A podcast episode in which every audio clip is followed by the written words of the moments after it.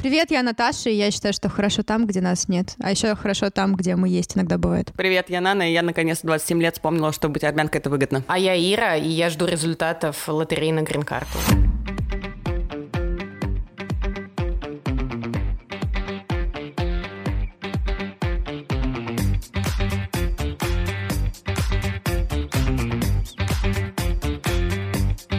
А я получила загранпаспорт. Поздравляю. О, поздравляю. Да, поздравляю. спасибо. Это, Самое кстати- время вот использовать его. Ну, у меня просто мой старый паспорт заканчивается в ноябре, и я что-то начала немножко паниковать заранее, типа вдруг... э, Ну да, всякое может случиться, да. Вот. И оказалось, что чтобы получить загранпаспорт, ты должен обновлять госуслуги, которые не работают с VPN теперь, поэтому ты думаешь, что происходит, собираешься писать жалобу, потом понимаешь, что можем просто выключить VPN. Я смогу его забрать только через неделю, потому что у них очень дурацкий режим работы. Да, и визы получить тоже довольно проблематично куда-либо. Так далеко я уже не думаю, если честно. Ну да, остановимся пока на загранпаспорте. Остановимся на неделе. А, В общем, сегодня обсуждаем иммиграцию Че, кто куда бы хотел вообще уехать жить? в Майами. Я бы в Москве осталась с удовольствием, если бы такая возможность была.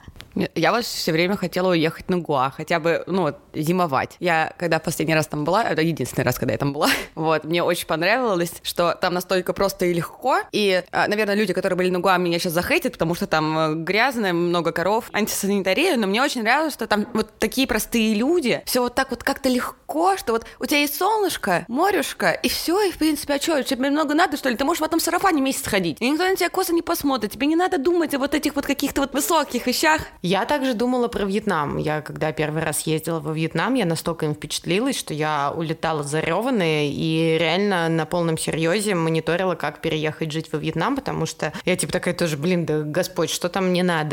Пару платьев летних и купальник, и больше ничего не надо. И можно пойти работать в русский центр, где типа экскурсии или что-то такое, обмен валюты и так далее. Проводить экскурсии на русском, то есть никакой английский тебе не нужен. Местный язык тебе тоже совершенно не обязателен, ну, ровно никаким счетом. Казалось это чем-то заманчивым, но я этого не сделала, и спустя какое-то время порадовалась этому. Ну вот я бы, наверное, навсегда никуда бы тоже не приехала, потому что очень люблю свою страну. И не Армению, а Россию. Вот, но... Нужно включить гимн, мне кажется. Я бы сказала, что я бы тоже на самом деле, если так прям задуматься, я бы тоже ни- никогда не хотела бы уезжать, потому что здесь все и все, и я здесь Родное. родилась, выросла, да, и все такое, но задумываться о переезде в в другую страну я стала после рождения ребенка, потому что если, например, я и мой муж э, люди, так скажем, аполитичные, и мы можем жить там, я не знаю, в своей маленькой коммуне со своими друзьями, да, в своем городе, выезжать только, я не знаю, потусить куда-то, то когда у тебя появляется ребенок, ты сразу начинаешь думать о том, какие возможности откроются ему, и все это начинает пугать. То есть, если я аполитичная не значит, что мой ребенок будет таким, да, а как бы а это все не очень безопасно и непонятно, как это А в некоторых ситуациях достаточно тяжело оставаться политичным, я бы сказала. И это тоже. И плюс ко всему, вообще совершенно сейчас совсем непонятно, что нас ждет и как оно будет. И почему-то радужные перспективы мне не рисуются. Э, Наверное, больше из-за этого я бы хотела куда-то уехать. И больше всего мне нравится вариант Америки, хотя я там не была. Как-то вот кажется, что там максимально будет проще по ритму жизни, менталитету. Поэтому да, вот э, мы подались на грин-карту, и, если честно, когда начался весь этот ужас, э, у меня надежда ее выиграть даже стало больше. Ну, мы сегодня узнаем, каково это жить в Америке. Наташа, а ты куда? Я никуда не хочу. И не- ну, я на самом деле очень хотела переехать все годы, пока я училась в университете. Я планировала, что я перееду. Изначально я планировала поступить учиться в, в зарубежную магистратуру, потому что я по первому образованию социолог, и социология в России это как бы, ну, ладно, я сейчас не буду никого оскорблять, но как бы очень тяжело быть социологом в России. То есть практически нет никаких путей развития. Поэтому я думала изначально, что я поеду учиться. Я думала над Лондоном, я думала над э, Германией, но как-то в итоге я этого ничего не сделала и, в принципе, перестала быть социологом. Но вот эта идея о том, что где-то прям есть какая-то классная сказочная жизнь, она у меня всегда была, а потом исчезла, потому что я поняла, что нет никакой сказочной жизни. И как-то, ну, поняла, что на самом деле в России очень много классных штук, которые ты не ценишь, когда здесь находишься. То есть у меня, наверное, вот это понимание пришло, когда я была в Марокко. Марокко, в общем, как мне кажется, по уровню развития в целом примерно на том же уровне, что и Россия. То есть там есть некоторые вещи, которые гораздо более развиты, есть вещи, которые гораздо менее развиты. Ну, то есть понятно, что менталитет у нас совершенно не схожий, похожий, но вот именно так, если ты в крупном городе в каком-то, то может быть не так заметна эта разница. Но я поняла, что я начинаю, вот я провела там полтора месяца, и потом еще полмесяца мы ездили по Европе, и я за это время поняла, что я очень скучаю по России,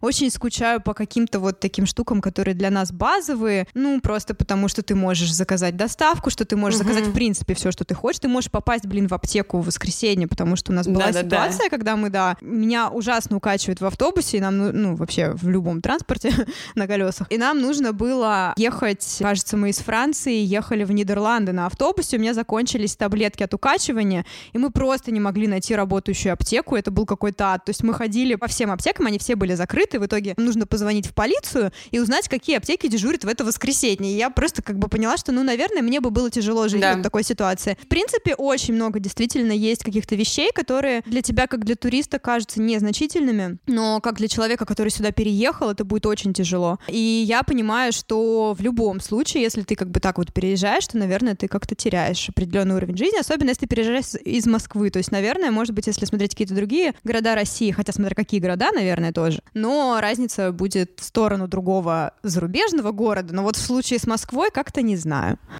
Ну, я согласна с тем, что вообще на самом деле нет идеального, и в любом месте есть свои плюсы и минусы, и ты их просто взвешиваешь, что для тебя приоритетнее, да. И я еще услышала от многих людей, которые живут в Испании, тоже то, что там, например, проблемы со здравоохранением. На самом деле довольно э, не самая приятная такая история, ибо переехать как раз в Испанию до недавнего времени было одной из самых простых историй, ну, если ты, например, готов э, финансировать, да, во что-то. То есть там покупаешь недвижимость и получаешь получаешь, как это, золотой паспорт, золотая виза, как-то так это называется. То есть все, у тебя сразу есть вид на жительство, купи ты там недвижимость. Ну вот, но минусов там тоже просто дофигища, и, да и во в любом месте, мне кажется, реально сложно найти. А я хотела рассказать историю про скучать. Я, когда училась в университете, я ездила на практику в Болгарию на два месяца. Первый раз, когда мы поехали, мы жили в таком городе, он, ну, понятное дело, что прибережный, э, море рядом, все здорово, но он скучный был безумно. Ну, то есть там как-то ничего такого не было, приходилось уезжать в другие города, чтобы там повеселиться где-то, и тебе здорово, ты молодая, ты там работаешь в отеле в этом, у тебя каждые два часа ты можешь ходить на море, ну, в общем, плюсов было тоже супер. Я думала, как же здорово прям просто здесь остаться. Вот, ты, у тебя есть уже работа. Ты каждый день просыпаешься, просто выходишь на балкон и море. Ну вот мне вот вообще кроме моря ничего, мне кажется, не нужно. Но это было до а, рубежа полтора месяца. Через полтора месяца мы сидим, остается вот уже все чуть-чуть. Я хочу пельменей. И хочу пельменей. Да? Господи. Да. Это было... Девочки, вы, вы знаете, я до сих пор помню это ощущение, когда ты так этого хочешь, что вот ты готов сейчас, я не знаю, сорваться, хоть сейчас покупать билеты, все бросить и уехать есть эти пельмени. И, значит, мы сидели, мы реально начали искать, где можно поесть этих гребаных пельменей, нигде не нашли. И, значит, все. И после этого момента ты уже не можешь наслаждаться ни этим морем, ни этой работой, ни этой солнцем, ничем. Все, ты Все мысли о пельменях. О пельменях. Я помню, как я прилетаю в Москву, звоню папе прямо из аэропорта, я говорю, чтобы вот я вот приехала домой и были пельмени. Папа такой говорит, ну хорошо. Я звонила папе каждые пять минут и говорила, ты поставил воду? А сейчас? А сейчас? А пельмени уже готовы? И я при... просто врываюсь домой, я вижу эти пельмени. Это были самые вкусные пельмени в моей жизни, прости господи. я поняла, что я из этой страны никогда не уеду, потому что тут есть пельмени. Я очень сильно начала скучать по русскому языку. Я помню, что мне надоело, что я так мало слышу русской речи. И, причем у нас там было ну, много иностранцев в Марокко. И мы э, вот как раз где-то спустя месяц-полтора тоже начали практиковать вот эту историю, когда вы все садитесь и просто каждый говорит на своем языке. Мне кажется, терапевтично. Мне кажется, вообще, в принципе, куда бы ты ни уезжал и что бы ты ни делал, главное условие счастливой жизни — это иметь кучу денег, большую финансовую подушку. Да, финансовая подушка — это да, это прям Это с другой стороны, а вот ритм жизни. Я вот э, очень часто разговариваю с моим папой, который очень скучает по Армении. И он говорит, что, в принципе, вот если бы там, да, ты бы хотела переехать, переехали бы в Армению, жили бы прекрасно. А я не представляю, как жить в Армении. То есть для меня это город настолько какой-то спокойный. То есть вот это вот, когда люди выходят на улицу гулять, они не идут, они гуляют. А мне надо, чтобы не была точка А, точка Б, и я там что-то бегу, а делаю. Люди, которые бесит вот это... тебя в метро, когда они медленно да, да, ходят. Да, то есть мне нужен вот этот ритм жизни, чтобы было все активно, чтобы, да, что-то все время происходило, движ, ура, а вот это вот, давайте попьем кофе 40 минут. Какой 40 минут? У меня есть 10, и я пошла дальше. Как можно пить кофе 40 минут? И то есть какие-то такие вещи, вот именно к которым ты уже привык, я вот, мне кажется, без такого ритма уже не смогу. Но мне кажется, это можно подобрать. Просто не рассматривай какую-нибудь Испанию, Италию, где люди, или Португалию, где они такие супер спокойные, размеренные, а Ну, Мне рассматривай... кажется, Европу тяжело в этом отношении рассматривать. Может быть, то какие-то супер крупные города? Да, наверное. Или вот действительно какой-нибудь там Нью-Йорк, в котором все будут просто как бешеные, наверное, Да, кому я носиться, нужна но в не этом знаю. Слушай, ну, ну, а кому ты нужна в Кому-то здесь нужна, в конце Или концов. еще что-то. Мне кажется, что все мы кому-то где-то нужны. Ну, я где родилась, там и пригодилась. довольно патриотично на самом деле. А я поняла, что если бы, например, мне было сейчас, скажем, лет 20, э, мне бы было довольно клево взять все бросить и уехать, да, то, и вообще без, ну, грубо говоря, там без гроша в кармане, чтобы месяц где-то прожить. И мне кажется, это было бы клевым приключением. Уехать, устроиться, я не знаю, кофе продавать, баристой Ну да. быть, и что такое. Это здорово, когда у тебя нет каких-то долгосрочных Да, ты планов. такой поехал, и все, и просто живешь себе как получится, да, вот, уз- ну, я не знаю, какой-то месяц реально снять жилье, а дальше все, да, вот устроился, как-то крутишься, вертишься. А сейчас я понимаю, для того, чтобы переехать, это как, господи, надо на 6 месяцев минимум иметь какую-то подушку безопасности. Потому что, во-первых, здесь ты уже привык к определенному уровню жизни, ты его не хочешь терять, да, то есть если я хожу и каждый день покупаю себе кофе, я хочу это делать всегда, да, это, и это как бы малая часть. Дальше я говорю, я не могу просто взять, сорваться и поехать, потому что что, у меня ребенок, которого, ну, он, к сожалению, не может пойти баристой и как бы тоже на себя зарабатывать. Поэтому это Марк, меня... не- уже. Да, пора бы уже. Тебе уже год почти, давай. Это, на самом деле, немножко грустно, потому что вот сейчас, вот в последний месяц, наверное, есть такая прям жажда вот все бросить, уехать и начать жизнь с чистого листа, но, к сожалению, Из чистого листа. опять начнем с ночи. Захотелось музыкальную паузу сделать сегодня. Вот, да. Так что причин уехать много, причин остаться тоже очень много. Ну, вот я бы хотела в идеале, там, если бы меня об этом спросили некоторое время назад, я бы сказала, что я бы хотела достичь такого уровня жизни в России, чтобы можно было спокойно ездить, зимовать, например, за границу. Поэтому я как раз надеялась, что там, ну, ну, например, даже уехать в Испанию, которая, мне кажется, вот лично для меня неподходящей страной для постоянного переезда, но уехать туда, там, не знаю, на 4 зимних месяца было бы идеально. Ну да, это реально звучит клево. Я бы тоже так хотела, что ты можешь уезжать зимовать, можешь каждый месяц или два ездить просто в отпуск в любую другую страну, хоть на несколько дней, да, хоть на просто неделю, менять да, страны, иметь но возможность. иметь э, какое-то что-то постоянное, например, здесь. Да, вот. И И это для меня бы тоже было вернуться. идеальным планом. Мне кажется, это просто звучит как супер клево. Но но. Все будет, девочки, я уверена, все наладится. Я просто понимаю, что мне не нравится, наверное, жить э, в месте, где нет такого какого-то базового просто уважения гражданам, где их мнение хоть как, как-нибудь учитывается. И когда я на это сильно злюсь, мне сразу хочется мгновенно переехать. Но потом я успокаиваюсь и вспоминаю, что вообще-то мне здесь очень круто и хорошо. И я не знаю, я все-таки остаюсь оптимисткой и надеюсь, хотя, ну, как бы я не вижу никаких причин для этого, но я все же надеюсь, что здесь как-то все выправится. Ну, я, честно, не представляю совершенно, Я как. представляю, я живу в этом розовом мире, пока, по крайней мере. Вот, и надеюсь на лучшее. Я, то- я тоже надеюсь, что все выправится, но у меня, если честно, с каждым днем, мне кажется, этой надежды все меньше и меньше.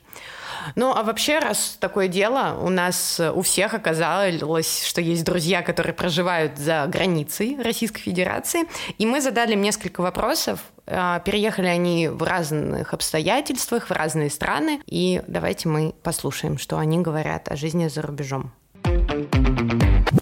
Первый вопрос, который мы задали нашим друзьям, звучит так. Когда вы уехали из России, почему именно решили уехать? Я уехала из России в августе 2019 года, то есть два с половиной года назад. Это Лера, она живет в Мадриде. Так получилось, что я познакомилась с молодым человеком из Испании. У нас все как-то быстро закрутилось, и со временем мы поняли, что на расстоянии строить отношения слишком тяжело. И мы сначала думали, чтобы он приехал в Москву, но в итоге оказалось, что мне приехать в Испанию проще. И вот я здесь. Э, Улетел я 8 марта в Стамбул. И до сих пор здесь нахожусь. Через несколько дней улетаю дальше в Израиль. Собственно, Это почему Василий. я решил это сделать? Я уже давно этого подкаста собирался стать гражданином Израиля. Израиля, и и, в принципе, пожить Аарон. в других странах. Плюс в целом меня тянуло в социальной демократии по США. Сейчас я собираюсь стать гражданином Израиля. И в перспективе двинуть дальше в США или в Канаду. Мой план начал очень быстро сбываться, просто потому, что начались данные события. Я увидел риск закрытия границ. Все совпало так, что мне нужно действовать быстро и нужно реализовывать свои планы, и это знак. Уехала я из Армении в 2013 году. Это Джульетта. Она уехала из Армении и теперь живет в Америке. Почему я решила? Я не решила. На самом деле у меня папа давно жил в Америке. Мне с юных лет вот говорили, вот скоро он тебя заберет туда в Америку, скоро ты поедешь в Америку, ты будешь жить в Америке, вот скоро, скоро, сегодня, завтра, сегодня, завтра. Она говорит, на самом деле оказалось, что сегодня, завтра наступило лет через э, 16 после того, как он сам уехал. То есть это был долгий процесс, и решение было, в принципе, не мое. Но так как мне с детства говорили, что и внушали, что я буду жить в Америке, я уже присматривалась, где бы я хотела жить в Америке. И получилось так, что э, голливудские фильмы пропагандировали очень сильно Нью-Йорк. Э, у меня была такая мечта жить в Нью-Йорке, чтобы, ну, чтобы у меня не было времени пос- посмотреть Манхэттен, чтобы у меня вообще не было э, времени сходить в Центральный парк. То есть я хотела жить вот такой жизнью, которой живут нью-йорковские в Вестсайде. Они не очень хорошо живут, но работают на трех-четырех работах и, в общем, существуют. Но как получилось в итоге, я приехала в Арканзас, там, где жил мой папа, потому что э, оказалось в Нью-Йорке основаться одной э, очень тяжело. Всем привет, меня зовут Настя, я интуитивный фотограф, и чуть меньше месяца назад мы с моим молодым человеком Романом приняли нелегкое для нас обоих решение покинуть Россию. Решение далось нам непросто, поскольку мы очень много думали о том, э, действительно ли это верное решение. Довольно много времени мы пребывали в таком состоянии «надо ехать», «нет, надо оставаться». Для себя я приняла решение, что если нам нужно будет уехать, то я это почувствую, и произойдет что-то, что я не смогу игнорировать, что станет таким своего рода знак. И вот в один, не скажу, что прекрасный день, мне на работе объявили о том, что наша американская компания уходит с российского рынка. После чего в растрепанных чувствах поехала в метро в сторону дома, где мне начали много людей одновременно начали мне писать о том, что там возможна мобилизация. Я как бы понимала, что это все такое тоже а, очень большой процент а, и паники в этих во всех заявлениях, в том числе я старалась не поддаваться этому, но добравшись до дома, а, Роман сообщил мне о том, что ему пришло заказное письмо. Мне очень нравится история Леры. Очень миленькая, на самом деле, история переезда. Мне вот на самом деле близка история Васи тем, что он э, сказал, что переехал, его это все подтолкнуло к тому, чтобы переехать.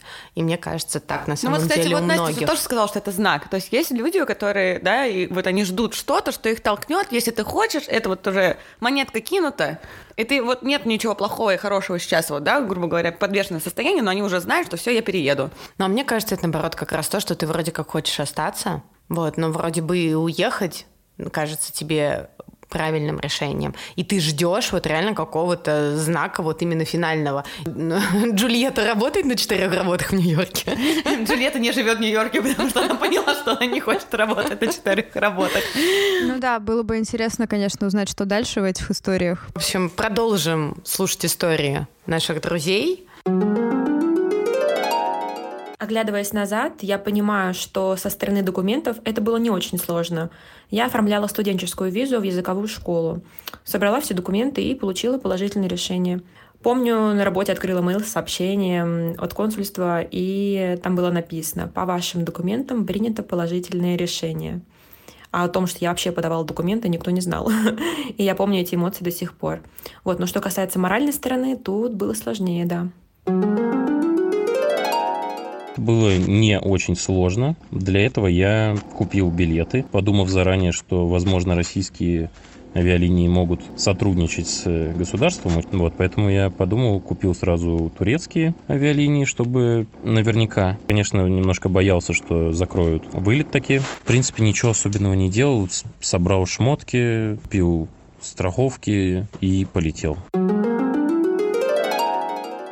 На самом деле было сложновато, конечно, уезжать. Что странно, было еще страш... страшнее и сложнее приехать, потому что у меня самолет приземлился в Нью-Йорке, и вроде бы мечта всей жизни сбылась. Я оказалась в своем любимом городе в первый раз, и такая грусть, тоска была на душе, потому что не с кем были, было поделиться вот этим счастьем. То есть у меня появилась зависимость от Фейсбука, потому что никогда ранее в жизни я не сидела в Фейсбуках, в интернетах, в Одноклассниках часами. А тут я приезжаю, у меня все друзья и семья остались в телефоне поскольку у нас нету каких-то там у нас уже не было работы на тот момент, у нас нету никакой там недвижимости, да, кошек, собак, детей там и чего-то такого. А, собственно, следующие несколько дней были заполнены сборами, поисками билетов, планированием какого-то маршрута, какой-то, не знаю, сборами какой-то документации, информации, а, обменом там валюты и прочее по поводу сложностей с переездом куда-либо. То есть я лично с ними не сталкивалась, но когда начинаю об этом думать, помимо той подушки безопасности э, финансовой, о которой мы говорим, мне кажется, столько есть различных нюансов, какую визу получать, как это правильно делать, э, что нужно для того, чтобы переехать, потому что э, где-то есть ограниченный срок проживания, где-то, чтобы получить вид на жительство и там остаться, вот есть недвижимость, инвестиции, или это нужна какая-то виза на работу, или чтобы тебя пригласили там работать. Ну, короче, мне кажется, что это крайне сложно. А еще когда ты не один, то есть это же надо ну быть о втором человеке, а как он будет О жить в этой ребенке. стране, о ребенке, как вообще, ну ладно, ребенок еще Он как приложение, Он как в приложение, принципе, да. А вот именно, например, вот мужу предложили работу, то есть тебе же тоже как-то надо, и это все, ну, очень много завязанных вещей друг за другом. Очень много бюрократических сложностей. Да, если у тебя, например, профессия, которая ты не можешь с ней устроиться где-то за границей, да, работать, ну, сразу в какую-то иностранную компанию, которая тебе позволит переехать. Я даже узнала, что есть вот эти вот иммиграционные адвокаты. А, То есть я серьезно, я даже не подозревала об этом, как бы, наверное, не знаю, может быть, я не очень образованная, вот, но просто они, оказывается, помогают, э, на какую визу лучше податься, как что сделать. Мне вот э, у Леры интересно в том, что она подалась на обучение. Я вообще не рассматривала, когда читала, что есть варианты переехать по студенческой визе, да, и потом остаться. Я никогда это не рассматривала, такая, ну, типа, в смысле, мне 28, да? Ну, типа, какая студенческая виза? Хотя Куда очень я много пойду? кто так переезжает. Да, я такая, в смысле, язык. я что, пойду еще на сколько-то лет куда-то учиться? Мне совсем не до этого, у меня ребенок. А если, видимо, обратиться к адвокатам и знающим людям, которые помогают, то есть какие-то вот такие пути, где ты едешь как бы на обучение, по факту ты будешь учить только язык, сколько-то часов в неделю. То есть, оказывается, такие тоже программы есть. Просто это, ну, самой это довольно сложно найти. А мне вчера писала моя подруга, которая тоже уехала после всех этих событий, сейчас она находится в Турции, и она очень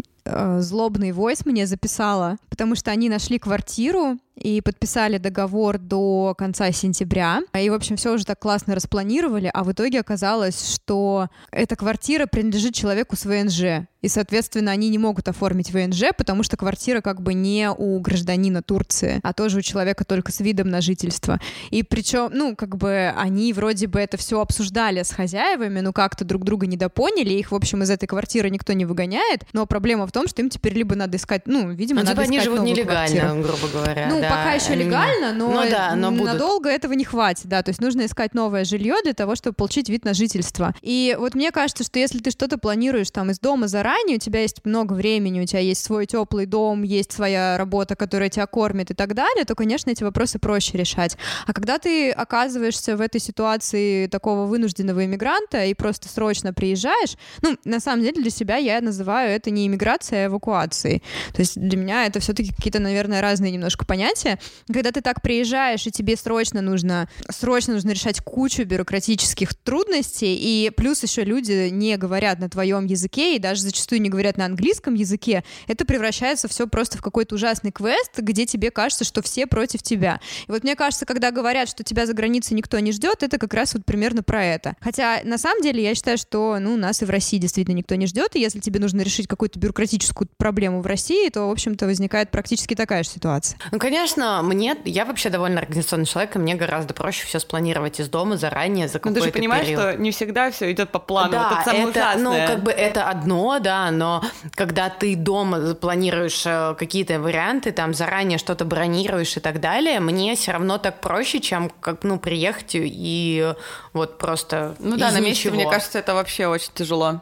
Как будто тебя кинули, а теперь учись пл- плавать. Ну, вообще, кстати, мне кажется, это очень хороший опыт. Типа, ты много чего узнаешь вообще в этом мире. Но стрессово. Не хотела бы я так, наверное. Ну, да, и вообще, если уезжать, для меня самая больная тема — это оставлять всех А мне, здесь. кстати, я вот сейчас подумала, прям просто мысль пришла, пока не забыла, что, наверное, очень здорово переезжать, если у тебя кто-то есть там. То есть, например, я не знаю, ты переехала там в Испанию, а у тебя там есть Лера, которая тебе может подсказать что-то, или ты переехала там, не знаю, в Арканзас, а там есть Джульетта, которая может тебе там рассказать тоже какие-то свои вещи. То есть здорово, когда ты переезжаешь, но у тебя есть хоть какая-то моральная поддержка, опять же, те же самые друзья, и вообще с кем поговорить, и кто тебя как-то наведет на путь истины. Да, я уж подумала, что можно ли у твоей сестры, если что, приглашение попросить. Ну, кстати, говорят, что по приглашениям как раз-таки очень редко дают визы, потому что все боятся, что ты там останешься. Да, для меня вот самое больное это оставлять всех здесь, начиная с мамы, заканчивая всеми друзьями, потому что я, как говорила в наших предыдущих выпусках, что мои друзья это моя семья, и я довольно плохо представляю себя без всех них, без возможности вырваться в любой момент, пойти попить кофе и так далее. Понятно, что есть все онлайн-звонки, видео, но для меня, да, это тоже совершенно не то. Это для меня самое больное. Я как только это представляю, у меня сразу начинает наворачиваться слезы, и мне кажется, это чем-то очень грустным и болезненным. Хотя, с другой стороны, да, никто не отрицает того, то, что там друзья к тебе могут приезжать, Да, и конечно. то, что ты можешь найти новых друзей. Не лучше, конечно, но можешь. Вот мне как раз проще думать о друзьях, потому что я понимаю, что друзья достаточно мобильные ребята, и можно с ними встретиться, либо там к ним приехать, либо они к тебе приедут, либо вы встречаетесь на нейтральной территории. Меня очень беспокоит вопрос с родителями, потому что родители, как правило, труднее куда-то привести, а хочется вообще их перевести с собой в идеале, а каким образом это сделать совершенно непонятно. И вот, ну ладно, родители, допустим, а вот бабушка с дедушкой, не знаю, очень трудно. А вообще классно, конечно, переезжать компании. Вот у меня есть э, друг, который переехал, ну как бы он не называл это переездом, иначе мы бы взяли у него интервью. Он говорил, что он просто едет сейчас в Грузию, чтобы переждать, так сказать, тяжелый период и планировал вернуться где-то к апрелю-маю. И вот недавно написал, что он приедет где-то в середине апреля. Говорит, надо сдать квартиру и раздать все свои вещи. Я говорю, в смысле? Ты же хотел вернуться. Он говорит, а что-то там такая погода хорошая в Грузии. Мне так понравилось, в принципе, все. Я понимаю, что у него действительно мало, наверное, поводов для переживания, потому что у него сейчас осталась его российская работа, да, на которой он может пока удаленно работать. И он приехал туда вместе с э, пятью другими людьми, с которыми они сейчас вместе снимают жилье. И то есть, получается, всего их там шестеро. И из шести человек они все, когда приезжали, все работали на российские компании. Сейчас на российские компании работают только двое, остальные уже нашли себе новые работы, где им платят зарплату в валюте. И я понимаю, что когда ты приезжаешь в такой большой компании, у вас есть какой-то энтузиазм, и ты еще видишь, что твои друзья вполне нормально устраиваются, естественно, тебе проще что-то сделать, чем если ты приезжаешь и там, не знаю, в панике не понимаешь, что делать, и остаешься и без денег, и без поддержки. Наверное, поэтому люди и в диаспоры собираются. Да, у меня тоже есть знакомые, которые переехали в большой компании в Турцию. Ну, то есть, типа, это, ну, прикольно на самом деле, да, то, что у тебя есть ты поддержка реально со своим обществом таким переезжаешь. Чё, куда едем, девочки? Куда-нибудь, да поедем. Мы раз- разрозненно думаем, куда переехать. Да, мы Я слишком пока по-разному. останусь, посижу. Ну, я пока все тоже сижу. В общем, послушаем, что наши друзья говорят о том, каково это на самом деле оставлять всех здесь. Ну, вообще я не прощалась ни с кем надолго. Я знала, что я точно приеду и буду приезжать много раз. Но хотя, если бы я знала, что через полгода начнется эта эпопея с коронавирусом, я бы, наверное, попрощалась. Вот, но вообще прощаться с мамой вот было тяжело. Ей было даже тяжелее, чем мне. Что касается чувств, Я испытывала радость, приятное волнение, неизвестность и предвкушение чего-то нового, интересного, нового этапа в моей жизни. Вот. Но я знала, что в другой стране меня ждет молодой человек и его замечательная семья. И только со временем я начала сильно грустить по местам и по людям. И это началось где-то через год моего отъезда. Я даже не со всеми успел попрощаться, но ко всем, кому смог, заехал. В какой-то момент действительно стало грустно. Но, в принципе, так, чтобы я прям, не знаю, рыдал, такого не было. Потому что, ну, моя жизнь, мой план таков. И я ему следую. Ну, конечно же, грустно. И вот сейчас э, тоже, находясь вот это время с 8 марта в Стамбуле, конечно, вспоминаешь и друзей, и близких, и бывает грустно, да. Ну, слушайте, капец, как тяжело было прощаться. Во-первых, у меня э, очень большое окружение, с кем я ежедневно проводила очень много времени. И кроме этого, я там оставляла маму с бабушкой. Я там оставляла парня с которым у нас была щенячая просто любовь, сумасшедшие гормоны, ты уезжаешь в Америку навсегда. Вот это слово навсегда виснет над головой тяжелым облаком, и ты не знаешь, через какое время ты опять обнимешь маму, когда ты с парнем увидишься, и когда ты с девчонками можешь пойти еще раз посидеть, там, не знаю, в кафешке, где вы обычно сидите. То есть все эти вопросы и все это прощание, оно тяжело, конечно, на душе оставляет след, но с другой стороны, ты же едешь в Нью-Йорк. Вот эта палитра чувств, она совершенно разношерстная. И в моменте ты даже не особо понимаешь, что творится. Все было как в тумане. Помню, что мне было ужасно просто плохо, потому что, наверное, вообще все, что происходило в последнее время, да, я чувствовала как очень такой глубокий трансформационный именно внутренний такой процесс. И для меня скоропостижный переезд стало таким неким умиранием старой личности, это было очень нелегко. Собирать все эти вещи, кидывать огромное количество того, что отжило, раздавать то, что больше никогда не будет использовано мной. Наверное, это было самым тяжелым. Атмосфера была очень похожа на похороны, и я всегда об этом говорю, что это, конечно, удивительно совершенно, потому что просто все приходили, что-то говорили, плакали, как-то старались держаться и помогать э, делом. Было тяжело. Я по-прежнему все еще не готова, мне кажется, смотреть туда. Э, не готова задавать себе вопрос, э, насколько мы уехали, что это значит, как долго все это продлится, к чему это приведет, к чему я хочу, чтобы это привело, какой у нас план и так далее. То есть э, на данном этапе жизни мы думаем на три дня вперед и не дальше. Честно, у меня вот прям мурашки какие-то да. пошли, вот как говорит э, Джульетта. у меня Можно просто Джулия. Просто, да, у меня прям сразу слезы какие-то, потому что мне кажется, я бы испытывала вот прям ровно все то же самое. И она еще просто так это говорит о том, что ты не знаешь, когда ты в следующий раз обнимешь, обнимешь маму. маму. Это все и просто, я не знаю, тут реально река какая-то слез.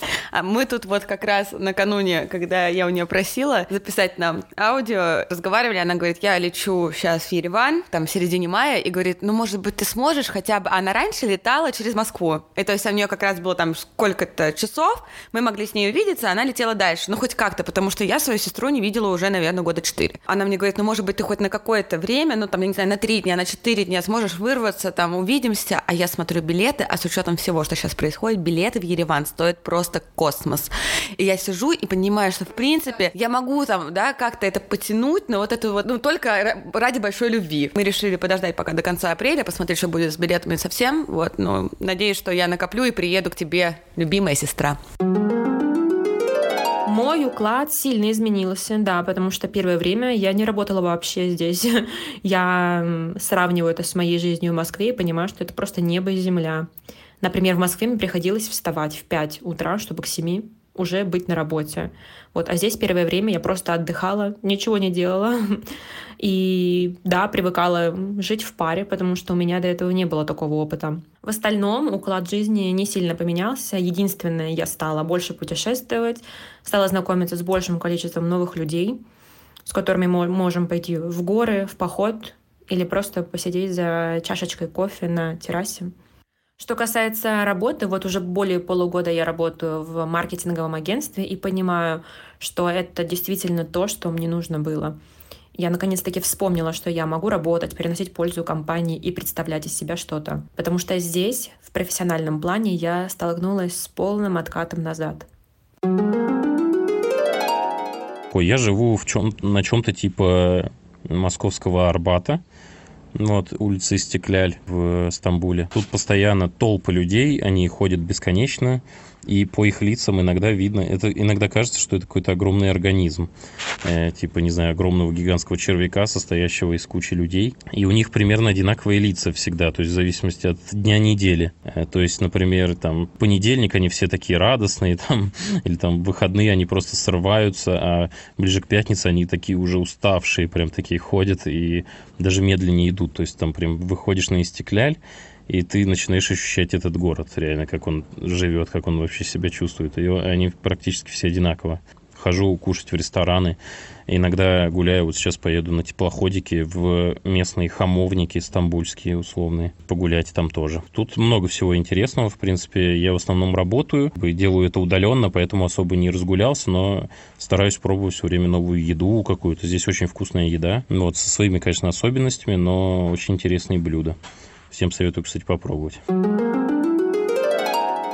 И что касается какого-то особого уклада жизни в Тбилиси, а, сказать сложно, поскольку непосредственно в Грузии мы находимся около двух недель. И около этих двух недель мы а, занимаемся ничем иным, как какими-то бюрократическими вопросами, а, вопросами выживания, вопросами, где жить, что есть и как быстрее там что-то организовать, чтобы можно было уже начать зарабатывать деньги. Поэтому я бы сказала, что а, какого-то такого конкретного уклада у нас здесь еще пока не сложилось. Все это время мы живем в хостеле. И как бы сказать какие-то такие конкретные, наверное, обрисовать какой-то конкретный уклад будет сейчас непросто. Поэтому я, наверное, просто поделюсь а, своими какими-то наблюдениями, своими ощущениями от пребывания здесь. А, в большинстве своем грузины довольно осторожно относятся к русским, поэтому первое правило нашего нового жизненного уклада– это не отсвечивать.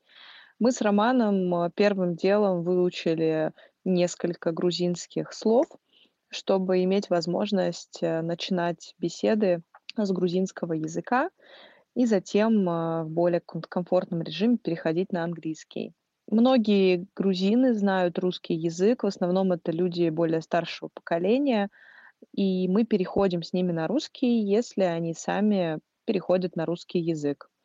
А, в остальных каких-то моментах а, коммуникация происходит на английском языке с вкраплением грузинских слов с нашей стороны. Я надеюсь, что в ближайшее время нам удастся изучить как можно больше грузинских слов, чтобы показать свой дружелюбный настрой, что ли, что-то вроде того.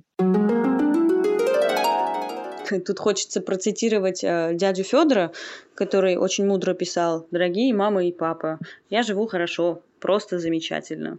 Но так получилось, что я живу в штате Арканзас, потому что у меня тут папа жил. А основаться в Нью-Йорке не так уж и легко, как хотелось бы. Штат нормальный, он такой зеленый, много рек, озер, но так как он по сравнению с другими штатами дешевый, сюда приезжают умирать бабушки, дедушки на пенсии.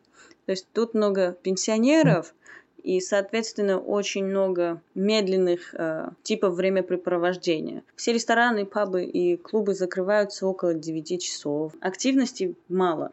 И пришлось э, в связи с этим тоже адаптироваться. У меня у самой темпоритмика жизни была очень ну, такая быстрая. Теперь я чувствую, что она у меня медленная.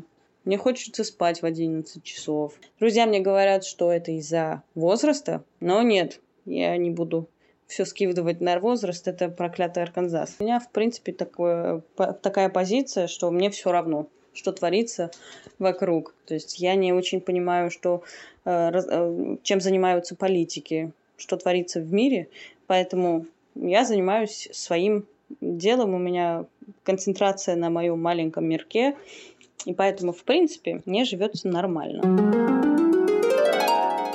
могу добавить, что Джульетта работает в исследовательском агентстве, поэтому там у нее достаточно интересная работа. Я не очень сильно понимаю, там что-то там с э, пробирками, что-то там такое, и мне сложно понять, но что-то у нее очень интересное происходит но, в жизни. как мы поняли, у нее довольно размеренная жизнь. Да, да, да, да, да. И спать она ложится в 11, как мы знаем. Я хочу все-таки немножко поспорить и сказать, что это не Арганзас виноват, потому что я тоже в 11 хочу спать, и редко, когда сижу дольше, это все-таки все же возраст. Возраст. Раньше я тоже могла тусить до 4 утра, а потом в 8 вставать в универ или на работу. Ну, я пока что тоже так могу.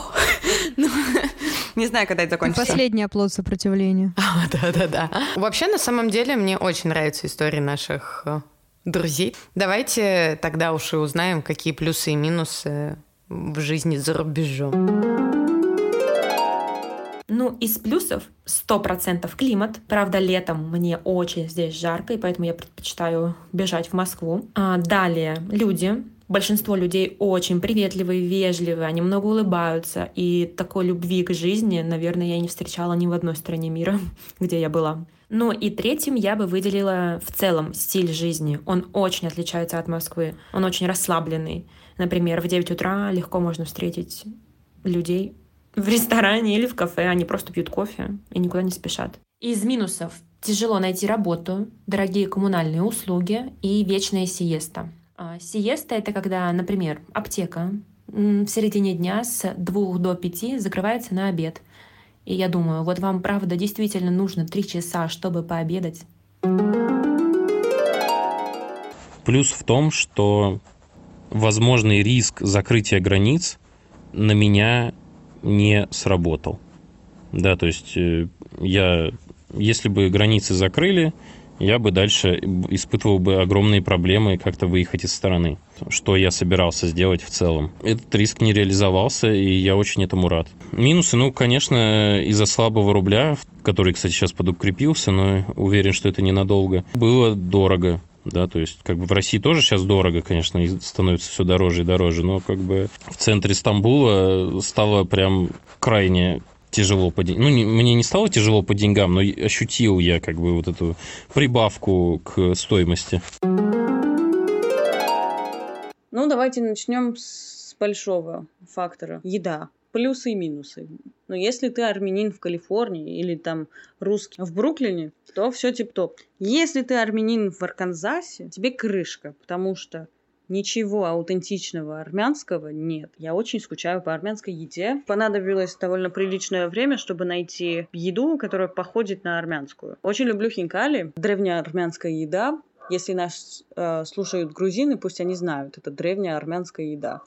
Вот хинкали найти невозможно. С другой стороны, плюс, опять-таки, плюс в еде – это то, что в Америке очень много разных культур, соответственно, тут можно найти еду из разных кухонь. Плюсы в том, что Америка большая, если у тебя есть машина, ты сел в машину, поехал в другой штат, а там и культура разная, и люди разные, и эм, архитектура, и природа. Но минус в том, что Штаты огромные. То есть, если ты в Европе, ты можешь за два часа из Брюсселя доехать и до Германии, и до Франции. А в Америке за два часа ты остаешься в том же самом штате. Большущий минус в том, что мне до сих пор, я уже тут живу, э, сколько уже, девятый год, мне до сих пор не хватает друзей. Э, мне сложно найти новых друзей, потому что у меня оказывается очень завышенные планки. Они тут не очень-то понимают, как надо, надо дружить. Я хочу прокомментировать, что я считаю просто непростительным то, что Лера не назвала еду в плюсах. Мне кажется, это же то, ради чего стоит переезжать в Испанию. Ты просто ешь какие-то непонятные морские чудовища, которые стоят дешево, и ты думаешь, боже, я ем морепродукты, и это очень круто. Всякие вот эти овощи непонятные. Это же ты ходишь просто по рынкам и кайфуешь. Наверное, из-за этого у них обед три часа. Слушай, я считаю огромной недосказанностью от Леры это вино за 2 евро. Да, кстати, сыр, Вино за 2 евро. Я просто не понимаю. Женщина, почему ты об этом не сказала? Я была в Испании, но не на материковой, а на Тенерифе. И я помню в то время вино по евро. И это хорошее вино. Вы понимаете? Хорошее вино за евро. Даже по нынешнему курсу Ты это же пить его, сидя на капец, берегу моря. да. И еда просто, ну, в смысле, хамон. Я прошу Леру привозить хамон мне пачками, ну, У потому меня что хамон это вообще любовь всей жизни. Почему у меня любовь это еда, кстати? Как Это у Васи нормально. прям. Вася армяне и евреи иногда похожи. Потому что еда — это восторг. Финальным аккордом нашего э, интервью наших будет вопрос, чего точно не, ожидал, не ожидали наши друзья, когда перемещались в другую страну. Я не ожидала, что, оказывается, рожать после 30 вполне себе нормально. Что, оказывается, если ты выйдешь на улицу выражать свое мнение, никто тебя не будет лупить дубинками. Что девушка на свиданиях может требовать оплату 50 на 50. Что бабули на пенсии могут сидеть на террасах, такие красивые, в шубах с маникюрами, с красивыми прическами, с бокальчиками игристого и просто наслаждаться жизнью. Хм. Ну и да, что семейные обеды по выходным — это очень важно. Вообще, я не ожидал, что Турция такая достойная страна. Я думал, что это сплошной турецкий базар, и как бы везде тебе там все такие, эй, бе, братан, купи там это, то все. Но по факту, вот я сейчас в Стамбуле нахожусь, это, ну, это европейская столица, можно сказать. Ну, то есть тут есть, конечно, Гранд Базар, но он отдельно стоит как бы в другом месте, и ты туда можешь сходить, и да, там и то к тебе никто, ну, к тебе не подбегают, там не трясут тебя за рукав, там, как на садоводе у нас там в Москве, да, то есть культурного шока. И это не, не относится только к Америке, это везде, куда я не приеду, э, в новое место, у меня всегда культурный шок. Э, Вроде бы смотришь, человек как человек, голова, две руки, две ноги, ну, в, большинстве случаев, а язык другой. Ты совершенно не понимаешь, о чем он говорит, но с другой стороны, мимика, э, жестикуляция, все понятно. Улыбаются, как мы, э, злятся, как мы. До того, как приехать сюда, я была уверена, что у меня с английским все зашибись. Но с этим бороться очень легко, надо просто много смотреть фильмов американских, надо много э, общаться с людьми, и со временем у тебя и слух привыкает, и э, язык ну, становится лучше. Находясь здесь, мы просто там первые дни, мы просто вообще сутками, я говорю, я не вылезала вообще из телефона, писала объявления в различные группы, переписывала с огромным количеством людей, риэлторами. Мы столкнулись как раз с ситуациями, где люди отказывались просто с нами коммуницировать дальше после того, как узнавали, что у нас российские паспорта. А, Мы познакомились здесь а, с замечательным вообще грузином, просто прекрасным человеком, который нам тут э, очень во многом помогал. И благодаря ему нам удалось увидеть объявление в закрытой группе, в которую не добавляют. И нам удалось, в общем, оттуда выцепить объявление, по которому мы прозвонили и, в общем, договорились о просмотре там квартиры одной. Реально, это же правда кайф. Мне кажется, для старения, видимо, Испания или как Италия, наверное. Я вообще свою старость представляю где-нибудь на озере Кома в Италии, если честно, что сижу себе такая, знаете, на деревянном шезлонге и, э, можно, может быть, пью какой-нибудь коктейльчик с минеральной водичкой, так как я уже бабулька. Вот, но это же просто И реально ты такой рай, сидишь, да? думаешь, Ты как сидишь, интересно жизнь прошла. да, да, и ты такой, вот, я летал там, был там, сям, и теперь ты такой в полном спокойствии. Не знаю, мне кажется, это Ну кайф. да, приятно, кстати. Я бы, наверное, тоже для старости выбрала бы. Сейчас бы не уехала, а вот уже, знаете, Да. когда Ну, мне кажется, что тут вопрос скорее даже не в менталитете, а в погоде. Если у тебя хорошая погода, ты с таким же успехом можешь и в Сочи сидеть, там, шуба, босоножки, все вот это вот. Потому что на самом деле, ну, там в той же Москве достаточно развита культура старения и очень много досуга Ну для да, московское долголетие тоже. никак Да, есть. московское долголетие. Но просто как бы сидеть на крыльце, когда у тебя, не знаю, минус 10 за окном, это, Ну да, да, да, не за окном, а там, где ты себе, да, сидишь, да. согласна. В А этом еще, плане знаете, вот это вот суставы конечно. болят там. А вот, кстати, говорят, Тенерифе идеальное место для там тоже очень много людей э, возраста выше среднего, так скажем, потому что там из-за климата, который погода, температура скачет плюс э, минус 2 градуса, там нет давления, никаких перепадов, э, вообще похмелья, кстати, там тоже нет. Ого, ого, мне на Тенерифе. Девочки, всего хорошего. И вино за У тебя евро. же так нет похмелья обычно. Ну нет, ну, Нет, уже уже возраст, бывает, подошел, когда у нее уже есть похмелье. А, Я была в Стамбуле примерно часов шесть.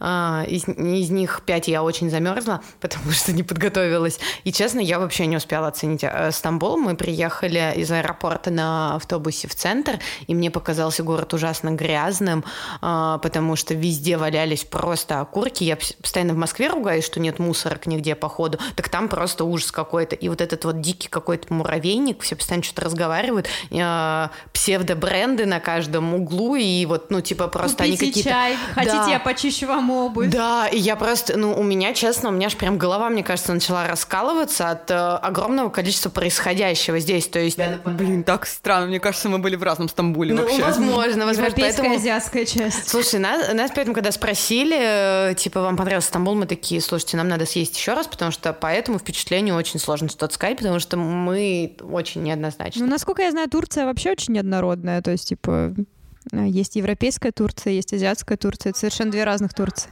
У меня просто достаточно много знакомых турков, которые тоже из разных э, городов. И я вижу очень большую разницу просто в их поведении и в их, ну, наверное, менталитете, хотя это спорное слово. Но действительно люди очень разные. То есть люди из европейской части, они как бы, ну, похожи на европейцев. А люди из азиатской части... это Похоже вот- на азиатов. ну, просто это очень сильная религия, да, какие-то совершенно другие нормы, представления о том, как себя может вести девушка, например, вот это вот все. И это, мне кажется, так, ну, интересно. И вот Стамбул, по-моему, он как раз а, просто концентрация всего вот этого. То есть ты видишь там и то, и другое, и выражено в какой-то суперстепени. Ну да, кстати, вот я помню, как мы поехали в азиатскую часть Стамбуле, и я первое, у меня даже фотографии где-то есть, что это так грязно, вот как раз как Ира говорит.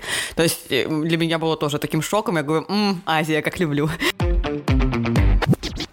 Ребята, спасибо вам большое, что вы уделили время и ответили на вопросики. Мне прям очень приятно то, что нас поддерживают. Да, я Помогает. тоже присоединяюсь. Спасибо большое, ребята. Я показываю сердечко пальцами. Ну, тю, да, нам, мы послушали ваши истории, их услышат еще много людей, которые нас слушают, а мы надеемся, что вас очень много. Вот, э, так что не забудьте поделиться этим выпуском со всеми, потому что он очень интересный. Тут не только мы трендим, но и еще аж четыре человека. Вот, я вообще хотела сказать, что как мы с вами вначале обсуждали, плюсы и минусы есть везде, и мне кажется, истории ребят это только подтвердили. Э, Довольно сложно найти что-то идеальное, если это вообще возможно. Ну да, и вообще то, что истории разные, все разное, но такое родное, и ты переживаешь за каждого человечка прям вообще как э, за родных своих. Очень разные эмоциональные состояния. Иногда даже зачастую какие-то условия более-менее похожи, а эмоции совершенно разные. Да, даже в голосах прям это очень, да, отчетливо слышится.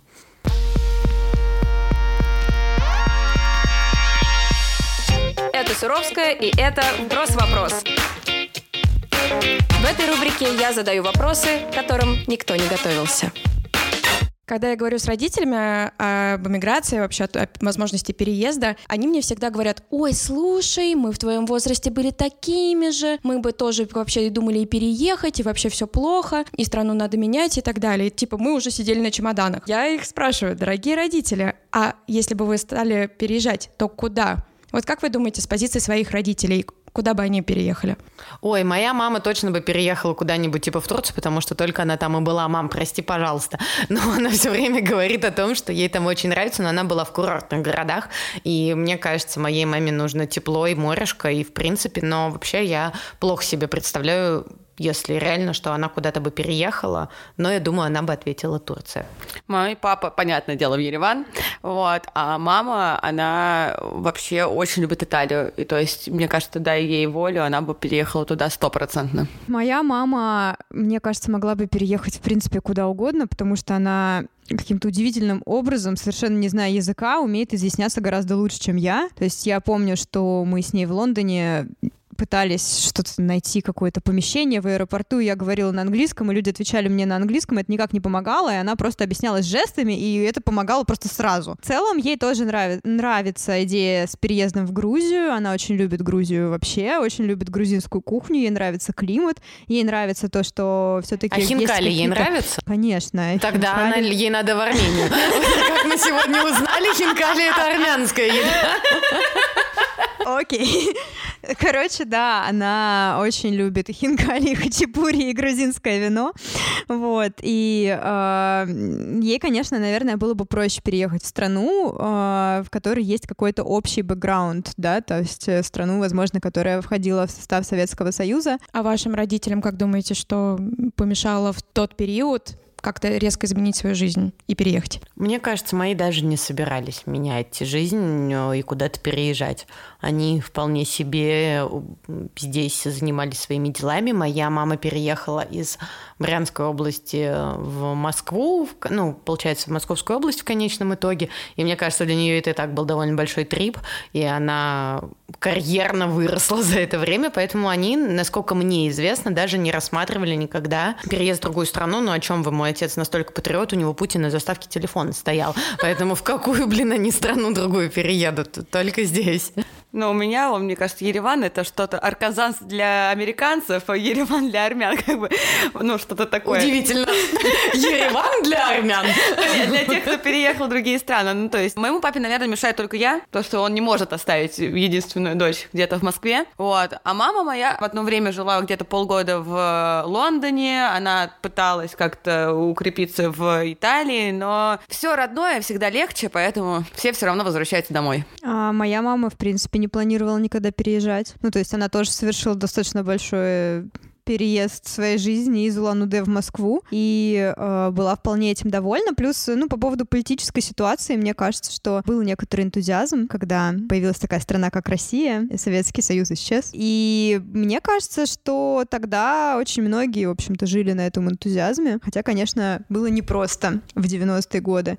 Вот. Но, в принципе, мои родители э, еще не знают э, иностранные языки никакие. То есть папа, он на самом деле до определенного возраста считал себя человеком мира, очень хотел как раз переехать куда-нибудь, вот, но просто никогда эти мечты не оформлялись в какие-то конкретные цели. Он как-то пытался, покупал себе учебники английского и пытался выучить язык, но, в общем, это ничем не закончилось, и сейчас он тоже великий русский патриот. А мой папа говорит, что если у тебя есть бутылка водки, ты, то ты поймешь любой язык. Мудро. Мой папа, мне кажется, тоже так считает, потому что когда он чуть-чуть, когда он чуть-чуть выпивает, у него резко просыпаются лингвистические знания немецкого языка, который он учил в школе, и он начинает это ах ты штраф, если что, я не в курсе, как это все произносится. Блин, у меня, у меня работает точно так же. Я, когда выпью несколько бутылок вина, я чудесно говорю на английском, да, даже да, не да, понимая да. того, что я говорю. Мне кажется, мои родаки с учетом своей энергичности, они бы могли, наверное, куда-то переехать, но у них вообще не было сформированы даже мысли в ту сторону, что это возможно, что мир — это в целом открытая дорога, и что ты можешь поехать и выбрать то, что комфортно тебе. У них, наоборот, тебе тебе дали вот э, возможность здесь э, расти и развиваться, бери это, наслаждайся и так далее. Поэтому... Бог дал зайку, дал и лужайку. Ну, типа того. Потом появились зайки в виде моей сестры, в виде меня, и понятно, что вопрос с переездом, наверное, не стоял так остро. Но сейчас, когда я их об этом спрашиваю, они прям, ну, как бы в отвержении идут, типа, зачем это, зачем это нужно, это не нужно, здесь хорошо, и здесь э, отлично. Но если бы, если бы они бы росли, наверное, при другой ситуации, то мне кажется, они бы уехали в Азию. В общем, это, собственно, мы приводим к тому, с чего начинали, что для каждого мечтает что-то свое, и у каждого своя страна мечты, так сказать. Желаем всем найти страну мечты в своем сердце. Чтобы тебе было комфортно везде. Да, и чтобы туда получилось переехать, если вы этого действительно хотите. И чтобы там были хинкали. Хинкали люблю. Армянские хинкали. А еще пельмени, пельмени. В общем, всем пока. Пока-пока. Пока. Спасибо, что дослушали наш выпуск до конца. Если вдруг вам понравилась наша тема, или вам вдруг было смешно, ставьте лайк и рассказывайте о нас своим друзьям. Нам будет очень приятно.